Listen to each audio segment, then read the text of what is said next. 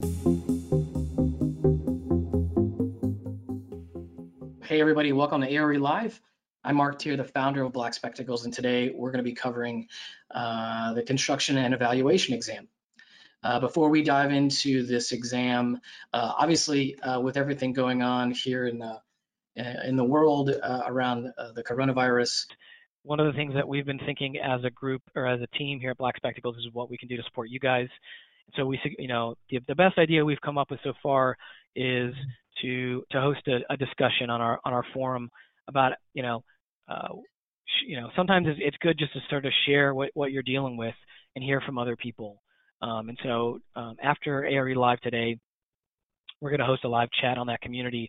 Uh, we just posted the link in the chat box here uh, if you want to find that uh, that discussion. Um, and uh, as soon as we hang this up, Mike and I are going to go over there um, and uh, you know like to sort of hear what you guys are dealing with. I know, you know, here at my house, uh, you know, with my two kids and my wife all being sort of in the same you know room together, that's been a, a challenge itself.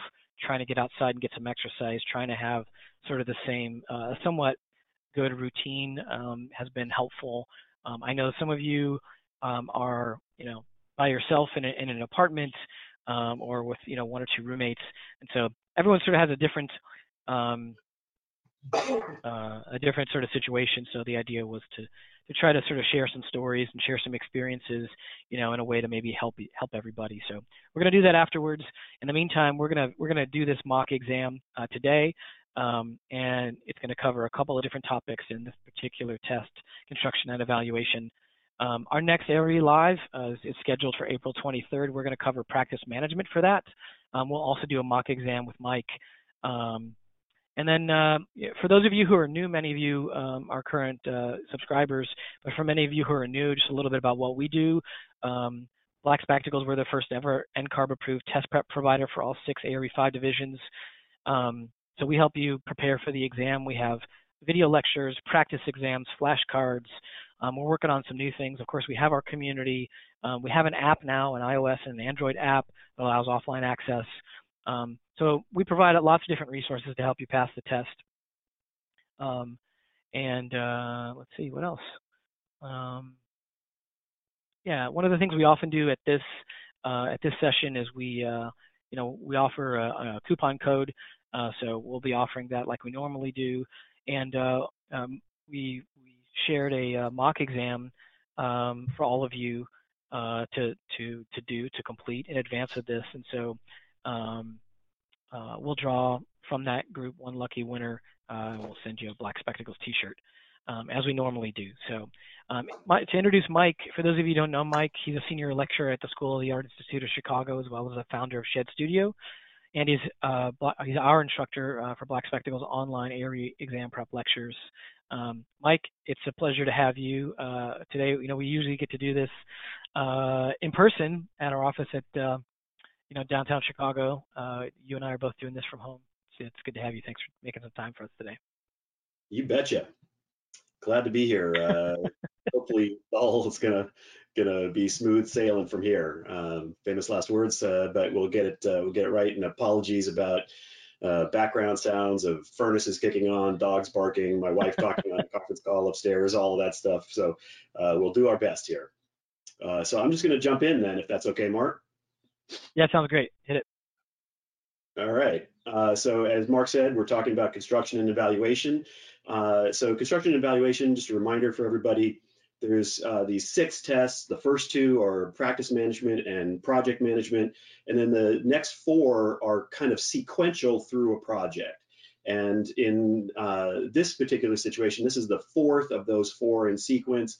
So this is really the sort of question about what's the architect's role during construction? What's the architect's role during the construction phase of the project? Maybe a little bit earlier than that, like kind of the bidding phase as well, kind of the discussions about how you're going to bid something, all the way through to choosing uh, a, a bidder who becomes the general contractor, and then through the construction phase. So we're just going to sort of talk about a few different uh, topics uh, using some questions as a way to kind of get to a few issues. We'll try to kind of breeze through things pretty quickly, but um, one of the one of the things to mention here is uh, that uh, you know I write these partly as uh, you know some of them are to mimic real questions, but some of them are really just a way to kind of get you to think about things in a certain way.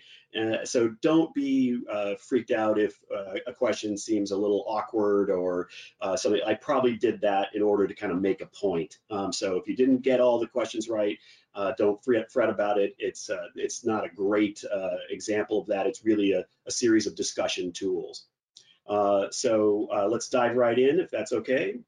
And uh, we're going to go to our first one. So our first question is, uh, well, our statement, I guess, is a performance bond is dot, dot, dot. And then we have a couple of possible answers. Uh, a system for raising specific limited taxes for a specific governmental funded project. Uh, B, uh, an insurance policy for an owner regarding whether the GC will fulfill their bid. C, a masonry system for high wind locations. Uh, D, a contractual add-in to incentivize finishing the schedule quickly. Um, so the, the concept here is uh, I'm uh, sort of toying with you about the word bond. Because, for example, C, masonry, you know, bond fits to masonry. There's, you know, the English bond, the running bond, the common bond, all those different ways of thinking about the pattern of masonry. But that's not what a performance bond is. So it's not C. Uh, and uh, A, a system for raising specific limited taxes, uh, that is actually another term for bond. Uh, you people will talk about raising a bond for uh, raising money for, say, putting in a high school or a library or government building or something. It is a form of tax. Uh, it's a sort of specific local tax system uh, that has a limited time period, unlike a regular tax, which is something that goes on indefinitely. A bond is a tax that goes for a limited period of time to raise money for a specific project. So that's another use of the word bond, but that's not what a performance bond is. Uh, and then uh, D, the contractual add-in to incentivize finishing the project quickly. Uh, there's a bunch of uh, performance words that get used in, in parts of those uh, those contracts where you can say yes if you get the uh, project done by April then uh, there'll be uh, an extra amount of money or maybe there'll be a, penalization if you don't get the project done by. So performance that word gets used in contracts quite often. Um, but in terms of the combination of performance and bond together performance bond uh, the actual answer is B uh, it's an insurance policy for an owner regarding whether the GC will fulfill the bid. So it's kind of an, a weird uh, thing. So bond in this case is actually talking about a surety, uh, uh, an underwriter, essentially an insurance company, who will uh, stand up and say, yes, uh, we believe that this GC will be able to fulfill their bid. So uh, it's uh, an insurance company saying that the, the GC is not likely to skedaddle in the middle of construction. Because uh, let's say you get 50% through construction and then for whatever reason, the, the GC uh, is unable to fulfill uh, the project. Uh, you know, they go out of business or somebody gets divorced and just gets weird and doesn't return calls or, you know, whatever. Um, and, you know, some weird thing goes wrong uh, for if you're already 50% of the way through, you can imagine it would cost way more than the 50% left in order to get a new contractor to come in and finish up. And so the performance bond is sort of to cover the owner in that case uh, so that uh, if something weird did happen, then the insurance company would pay that extra amount of money uh, in order to mobilize a new contractor. And so it's kind of an interesting one because uh, it's technically an insurance for the owner, but it's actually about the GC. And so the GCs are the ones who are going to have the connections with uh, the sureties, with the underwriters, uh, because they need to be able to demonstrate and uh, say, yes, we're we're not going to uh, run away. We're not going to suddenly disappear. You know, we're a going concern that's going to fulfill uh, this this project. And so they get to know their insurance companies, and therefore the insurance companies are willing to uh, put a performance bond up for them for a reasonable price. So uh, it's a kind of odd thing that essentially the GCs get the performance bond, but then the owners pay for it. And often, if the owners don't have a lot of cash sitting around, because usually you don't, usually you're getting a bank loan to fund a project. Uh, so what they'll do is the GCs will actually just put it right into the line items along with overhead and profit and all the different plumbers and electricians and all of that. Uh, they'll that spreadsheet that has uh, all of those pieces of information. Often one of those lines will be performance bond, and so they'll actually secure the performance bond, but then the owner pays through pays for it in the same way that they pay for everything else by uh, it going through that uh, that monthly payout system. So performance bonds, very un unusual idea of insurance, and it's kind of an interesting couple of words. Uh, it's an easy one because it's uh, so specific and limited. It's an easy one to imagine getting a question about. So hopefully that made sense and uh, you did okay on that one. Let's uh, let's jump to the next one. Okay, this is kind of a wordy one, but the project has become contentious. The owner and the GC are often at odds about quality and cost issues due to some unexpected changes required by the local health officials. Two more hand washing sinks are required to be added into the commercial kitchen. The GC proposes a change order for $120,000. The architect says to the owner, wow, man, that seems like a lot of money for two sinks. Uh, you know, from our research, maybe it should be closer to $10,000.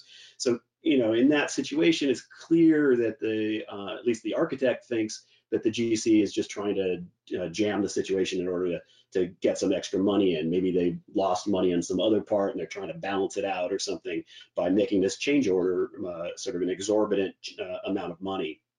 After some negotiations, the GC says that they will not lower the cost on the change order. What should the architect do? So we have a couple different options here. A, take the project into mediation or arbitration, depending on the contract, uh, a process that will have a third party make the decision uh, of what the change order cost should actually be. B, uh, if you need to do the work, sign the change order and get it going. Uh, and then presumably there will be a time later in the project when you can win back some of the extra cost. Uh, C, the architect should claim a construction change directive, uh, which will essentially tell a GC to do the work anyway. Uh, and then D, the architect should help the owner hire a new contractor to add the two sinks under a separate contract. Uh, D is certainly a possibility. You could do it that way. It's not a great way to do it though, because it starts confusing uh, uh site responsibility. Uh, and it's also probably fairly expensive to have a different contractors suddenly have to mobilize on a job site, especially when there's another contractor there. So D is certainly possible, it's plausible, but not a great answer. Um, uh, B is kind of a fun one. I like the idea of like, yeah, we're gonna we're gonna take our uh, our lumps now, but we're gonna get you later. Um, yeah, you know, B is just not the way to go.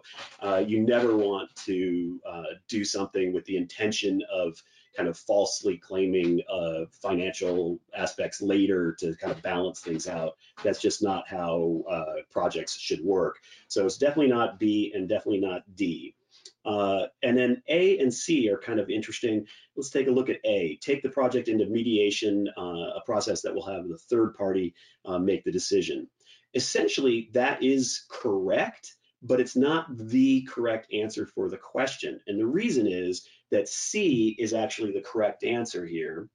Uh, see if I get that going.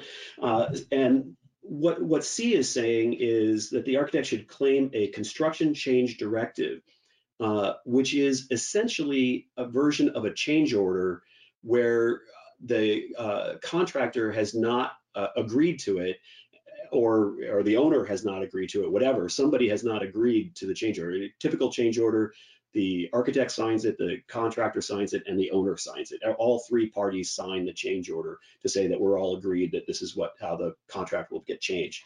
A construction change directive is one that says, look, we understand that there's not an agreement on this, but we're saying go ahead anyway. And then when we do that, we will eventually, somewhere down the road, go into mediation or arbitration or whatever system is in the contract to decide is this the right choice? Is you know what, what was the right amount of money uh, that this really should have been? And the reason that you do this concept instead of instead of a being the correct answer and c is the correct answer is if you actually are in the middle of a project and you just say all right we're going to stop everything and we're going to go to mediation or to arbitration Well, you know, arbitration might take you know three months to you know line it all up get the people involved get the official paperwork done go through the process. It might even take longer than that if it's a complicated situation. A couple sinks is probably pretty simple but you can imagine situations which would be much more complicated. And so the idea that you're just going to stop a project you know like what are all those subcontractors going to do? They're all going to go get other projects. And so once you're ready to start back up, it's going to take forever to pull all that team back onto the project you just can't stop a project like that and expect it to go smoothly. Uh, and so the concept of the construction change directive is to say, look, we understand we're not in agreement, but we're going to keep pushing forward. We are going to go into mediation or arbitration or whatever it is, but we're going to do that afterwards and knowing that we're all in agreement that whatever that comes through is is the answer. So if you go into arbitration or mediation or whatever and the arbitrators say you know, yeah, like you just didn't understand it is actually, you know, a reasonable cost of 120,000. Well, then the owner is going to have to pay that 120,000. But if the arbitrators say, look, you know, GC, you're you were just, you know, pushing for money. This is not reasonable. You know, maybe it's not ten thousand dollars, but maybe it's you know twenty thousand or something. Well, then that would be the number. So it's a way of just putting off that arbitration or mediation or litigation process uh, down the road, but getting to the actual uh, work so that you can actually keep the flow of a project going forward. That's a, a definite good one to kind of have in, in the background of your mind because uh, change orders are absolutely something that will likely show up not only on this exam, but also on the project management exam and, and some of those others. Um, but change orders absolutely going to show up. And this is a way of sort of uh, making a more unusual question about change orders, it's quite likely to get something about a construction change directive. All right, let's move on. That's a good one, Mike. Hey, one note for everybody here. Uh, it sounds like one of the, um, uh, it sounds like some of you got um, the uh, mock exam from when we uh, did a construction and evaluation mock exam in 2019. some of those of you who clicked that link uh, that was in our sort of autoresponder email that you got. Uh, and if you're wondering, boy, these questions don't look like the ones that I answered, that's because that's from last year's uh, CNE ARE Live. Many of you in separate emails got the correct one. Um, we see a lot of you have, have answered that. So one of the things we're doing right now is we're posting a link to last year's ARE Live on this specific topic. And that ARE Live, which we've already recorded last year, um, is of actually, uh, it relates to the questions we asked last year. So uh, actually what's kind of nice, even if you answered the ones from last year, now you have basically two mock exams you can kind of review for the same uh, for the same thing. So I'm going to ask my team here if they can post that ARE live in the chat here in the next uh, couple of minutes. Uh, with that, Mike, go right ahead. Cool. Uh, yeah, that that was probably a little confusing for a few people. Um, I can imagine. All right, number three, uh, does the architect have responsibility for job site safety at the construction site? Um, so I'm going to just tell you right up front, uh, this is a bit of a trick question. Uh, and in fact, I actually stole uh, this question. It's not the exact same wording, but it's pretty similar wording to an old NCARB question from their old uh, mock exams um, back, uh, I think maybe 10 years ago.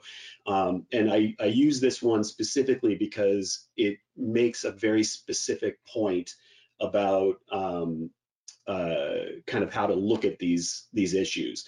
Uh, so uh, again, it's a bit of a trick question. Apologies if you uh, attempted it and didn't get it right. Uh, and but uh, here you go. Okay, so does the architect have responsibility for job site safety at the construction site?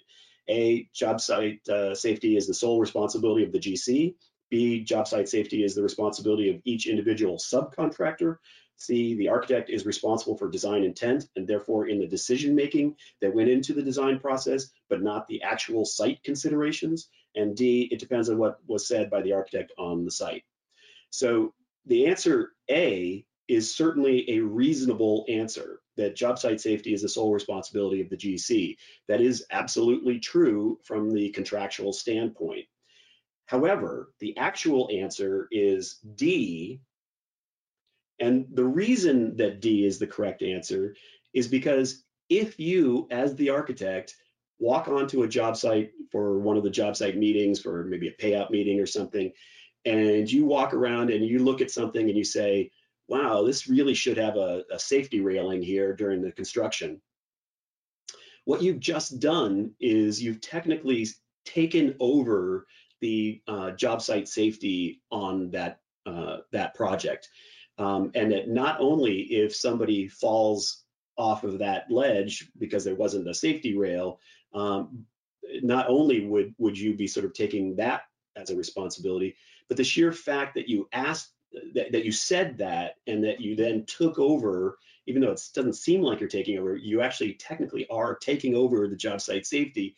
Even if something happens, say two months later in a different location, it would be plausible that a GC could say, look, yeah, this thing happened, this dangerous uh, moment happened, uh, but it's not our fault because a few months ago, the architect uh, essentially took over job site safety uh, when they were talking about this thing. So it's really their issue and their insurance company should pay for this, not our issue and our insurance company. Um, now, that sounds sort of ridiculous that just by making one comment, uh, you can actually that can happen, but it's actually quite true. There's there's a number of really uh, famous uh, case law examples where that was the case. Litigation is complicated, and you know you never quite know uh, what's going to happen in terms of uh, how a judge or a jury or somebody, uh, arbitrators or mediators are going to hear that information.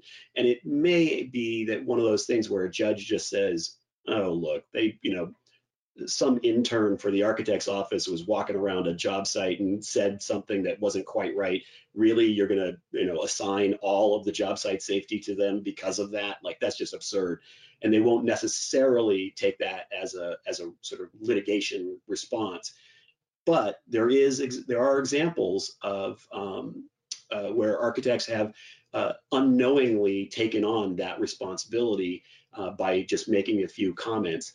And so it's something that's very dear to the heart of AIA and NCARB to make sure you understand that you have, uh, that there are uh, important aspects uh, to what you say on a job site uh, that are both about job site safety, maybe about scheduling.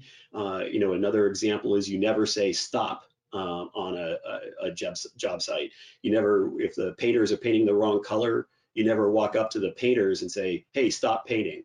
Uh, you might go to the GC and say, hey, looks to me like the painters are painting the wrong, painting the wrong color. Uh, you know, what's going on?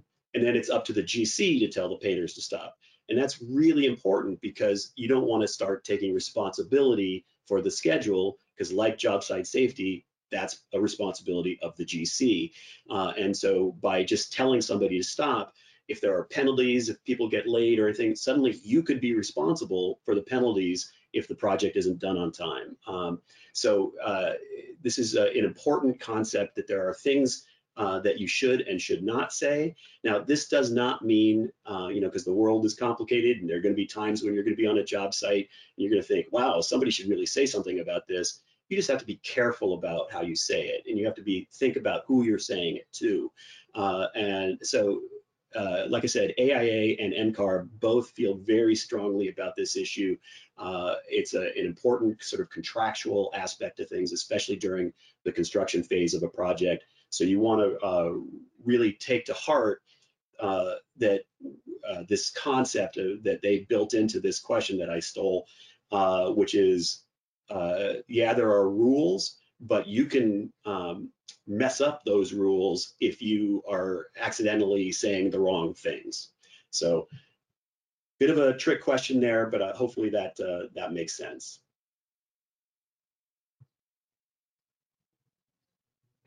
Okay, on to the next. Uh, what is retainage?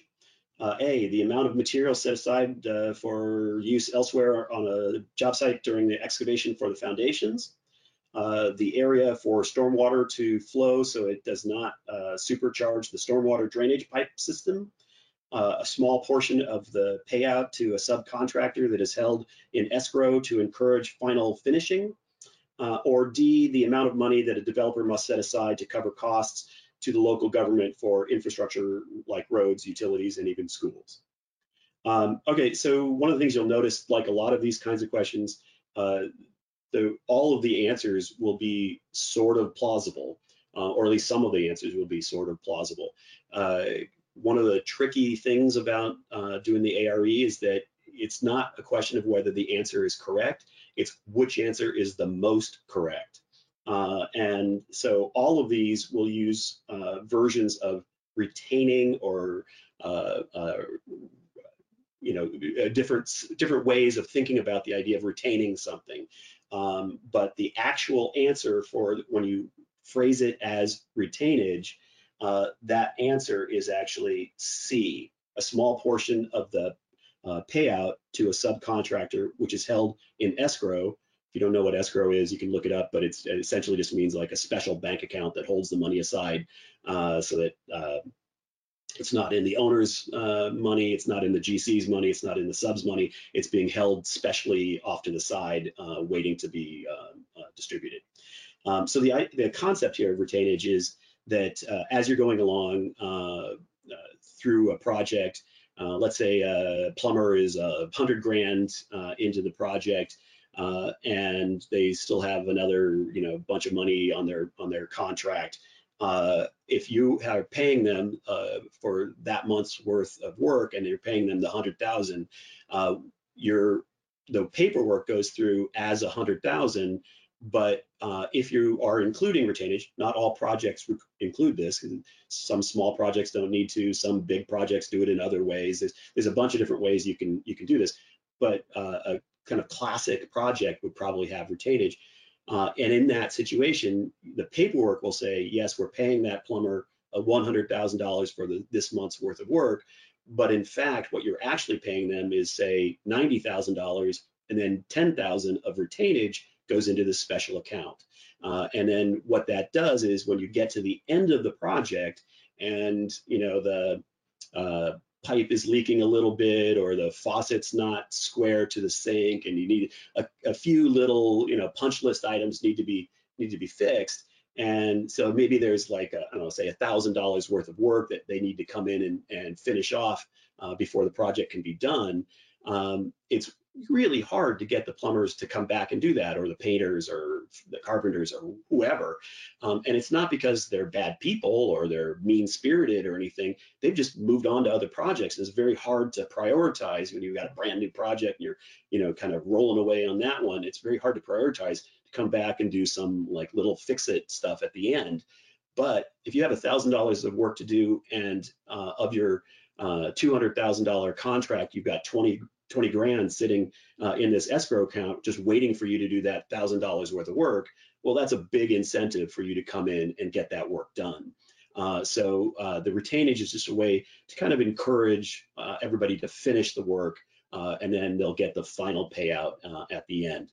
You don't always wait till the very end. Sometimes like a somebody like a concrete contractor who does all their work in the very very beginning if you have a project that's a two-year project, it's not really reasonable to hold on to uh, their bunch of their money all the way into the end when they did the work two years ago. So there might be a couple of mid, mid-process milestones where you pay out uh, the retainage up to that point. Um, but the, the concept is uh, that you have money set aside so it encourages people to be able to, uh, subcontractors specifically, to be able to come back and finish projects uh, in, in a timely manner uh, manner in the at the end of a project. Um, so again, using uh, words that can have multiple meanings, but there's a specific version of it when you talk about retainage. Mike, I'll let you keep going there. We do have some good questions come along here. We'll come back to them uh, as we uh, as we move Great. when we get to the end. Yeah, and by the way, on the retainage, I, I use the example at 10%. Sometimes it's 5%, sometimes it's 2%. Uh, depends on the scale of the project. Uh, most of the projects I've worked on, they just do 10%. I think it's sort of the standard, although maybe for bigger projects it's smaller. Not really sure. Okay, number five, uh, which of the following project delivery methods will require the most carefully controlled communication systems by the architect during the construction phase? A, design build, B, design bid build, C, multiple prime, D, construction manager at risk. So, you know, there's a kind of a baseline. I just mentioned the idea that, you know, um, some answers will be correct, but not the most correct. Well, clearly all of these are, uh, you know, reasonable project delivery systems, and you would want to as the architect, be pretty carefully controlled about your communication systems with anybody, you know, through any of these different project delivery systems. But the one that really jumps out at you uh, would be the multiple prime. And the reason for that is that what multiple prime means, if you if you don't know the term, uh, is that instead of having one general contractor, uh, multiple prime is where you would have multiple general contractors, but because it's not a general contractor, because there's more than one, so you can't call one the general uh, because you have multiples of them, uh, you would call them prime contractors. So it doesn't mean that you have multiple subcontractors, like an individual plumber, say, or something like that. It means that you have uh, a, like like a general contractor, the general contractor has multiple subs underneath their heading. So with multiple primes, that means I have multiple prime contractors who each have multiple subs underneath their heading. So an example of this might be a university doing a laboratory building, and maybe the shell and core of the building is done by one prime contractor, and the interior lab portion uh, is done by a specialist uh, that knows more about that kind of thing, and they have their own subs, and that's done by a separate prime contractor. Uh, another example might be that you want to really work with one GC, but they're just not big enough to be able to do a whole project. Uh, and so you hire a couple of them. And so maybe one does, uh, you know, uh, one building on a campus and another one does another building on a campus, but uh, it's all part of one project. Um, so you would have a contract that would be a multiple prime contract. So the the reason that that's the answer in this situation is you can very quickly, once you start thinking about it, you can very quickly come up with all sorts of scenarios where, like that first example of the university building for a lab building, uh, the shell and core versus the interiors of the lab. Well, where does the shell end and the interior start?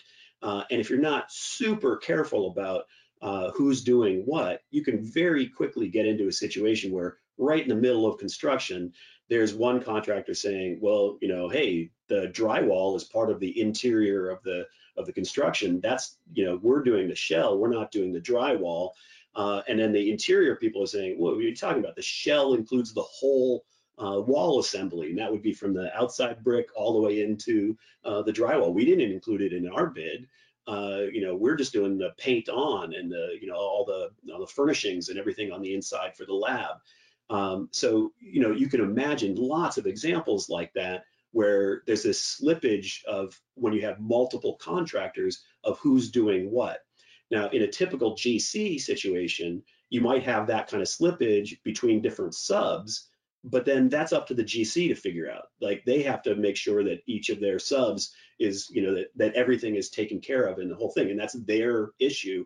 Uh, but now when you have multiple primes, that's no longer in their like it's now part of your communication system and the ownership uh, how they are communicating with the multiple uh, primes as well. So uh, this is one of those examples where uh, the, the, the specific specific aspects of what a multiple prime is like the first thing you should think about when you see multiple uh, contractors on a project is oh my god how are we going to make this uh, work in terms of a communication system? Like, do we have to have multiple drawing sets, one for each? Do we have to have uh, meetings with both sets of contractors at regular intervals? Like, what's the communication system going to be in order to make this uh, what would be otherwise uh, pretty complicated situation as simple as possible, where everybody actually knows what is there in their responsibilities?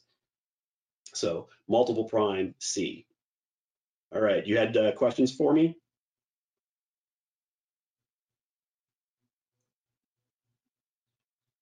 Yeah, give me a second here, Mike. Um, do you have one more to go here? Nope, that's it. Beautiful. Um, so let's see here. One of the questions I had from you. Um,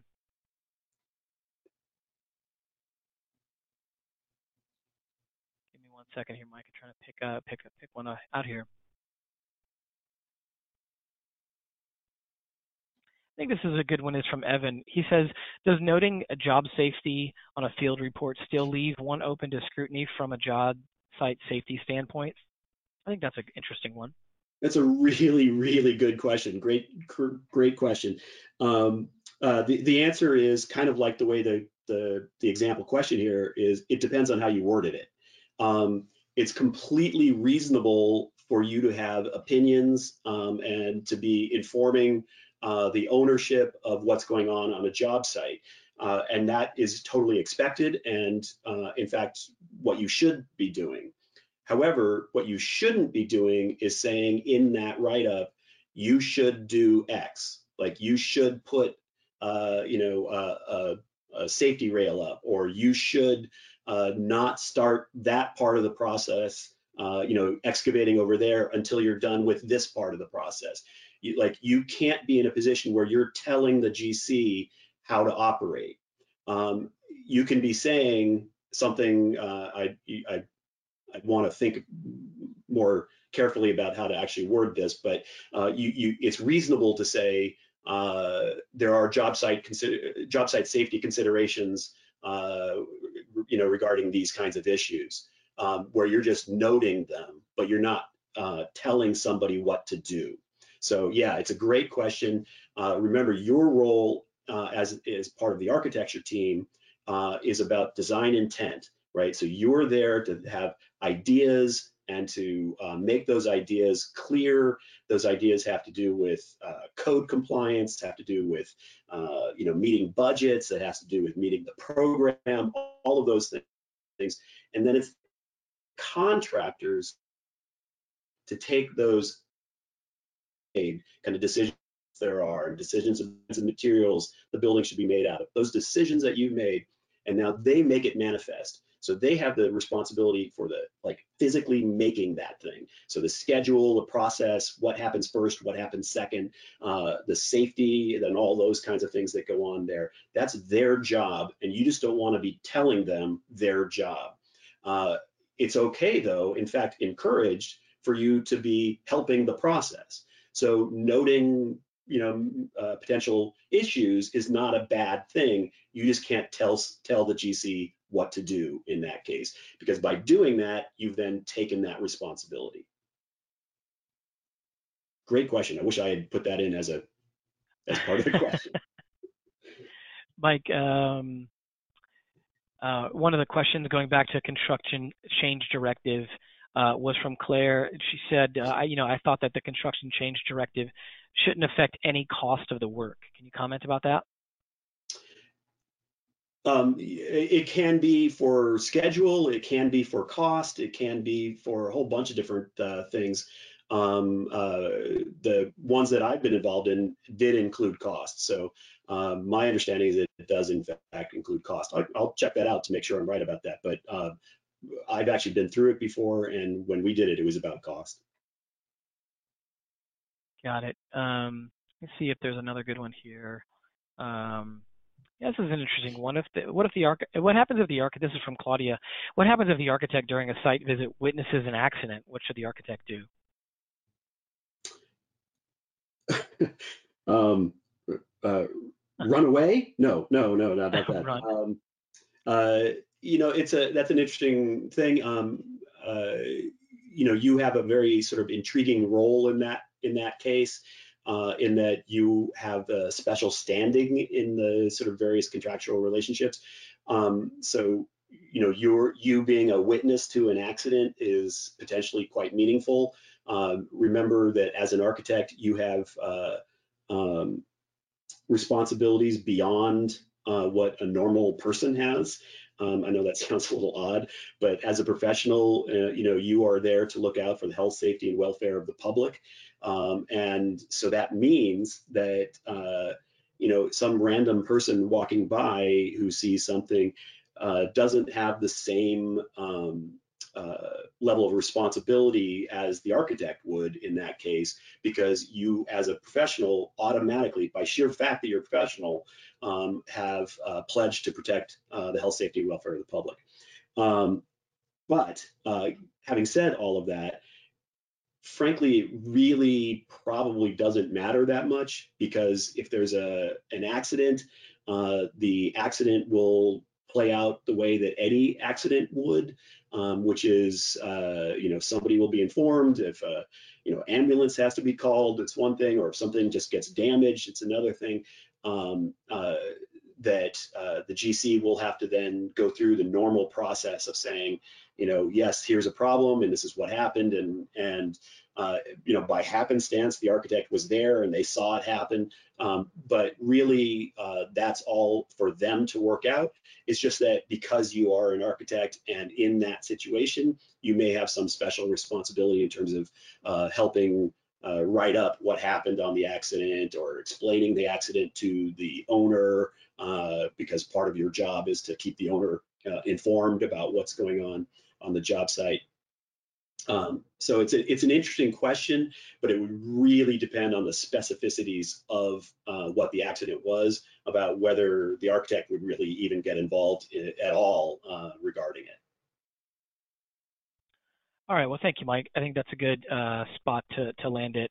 Um, as I mentioned to you guys, uh, as soon as I, I have a couple things to say here, and then we're going to hop over to the community. We've posted this link uh, in the chat box about you know how folks are um, uh, let's say accommodating or or dealing with the sort of this new situation of, of, most of us working from home and kind of being confined. Um, so we're gonna we're gonna do that uh, as soon as we finish here. Um, to let you know about our next ARE live pod, uh, podcast, we're gonna review the practice management uh, exam. We're gonna do a mock exam just like we did. Um, that link to register is also in the uh, in the chat box, so you can go over there and register right away, so you'll get notifications. Uh, uh, as I noted to you guys, some of you got a link to the old um, uh, construction and evaluation mock exam. So that link is still live. Um, and if you go to the uh, if you go to our ARE Live page, you'll find that uh, that older um, construction and evaluation podcast. We've recorded it and made it available to you. So uh, you know, basically by tomorrow when we're done producing this episode, you'll actually have two of them that you can review, two mock exams, and then two episodes that you can listen in, uh, which might be kind of helpful for those of you that are new to Black Spectacles and tuned in a little late, um, we basically do test prep uh, for the ARE 5.0, and that means we have practice exams, flashcards, video lectures. Uh, we have an online community. We have an app. Um, basically, all the resources that you need to prepare for the ARE. Um, so you can go to blackspectacles.com to learn more about that. Um, we also offer firm memberships, uh, so firms can provide access to their uh, to their staff. Um, as I mentioned, we often uh, give out a, a, a, coupon code. So for those of you that are sticking with it and uh, who want to, you know, uh, continue on the path of studying here, uh, we do have a coupon coupon code which is CE 031920TC, uh, which gets you 15% off the entire duration of your ARE exam prep membership. Uh, as I mentioned, we did a um, um, did a giveaway today, um, and so our winner for the free T-shirt is Yun Hai Kong. Uh, she won uh, a free T-shirt today uh, for you know for for answering our our mock exam. So congratulations to you. We'll send that your way. We'll reach out via email. Um, and then finally, tomorrow I will email you a follow up about today's uh, live broadcast. So please let us know what you think and share any suggestions that you may have. Uh, we do read everything that you guys uh, send in and, and, use that to tune our next episodes. And so now, as I mentioned, uh, Mike and I are going to hop over to the community, um, and we're going to, you know, kind of kick off this conversation about uh, dealing with uh, with life in the, the, world of the coronavirus. So I'll see you guys over there. Mike, Mike, thanks again, and uh, we'll catch you guys soon.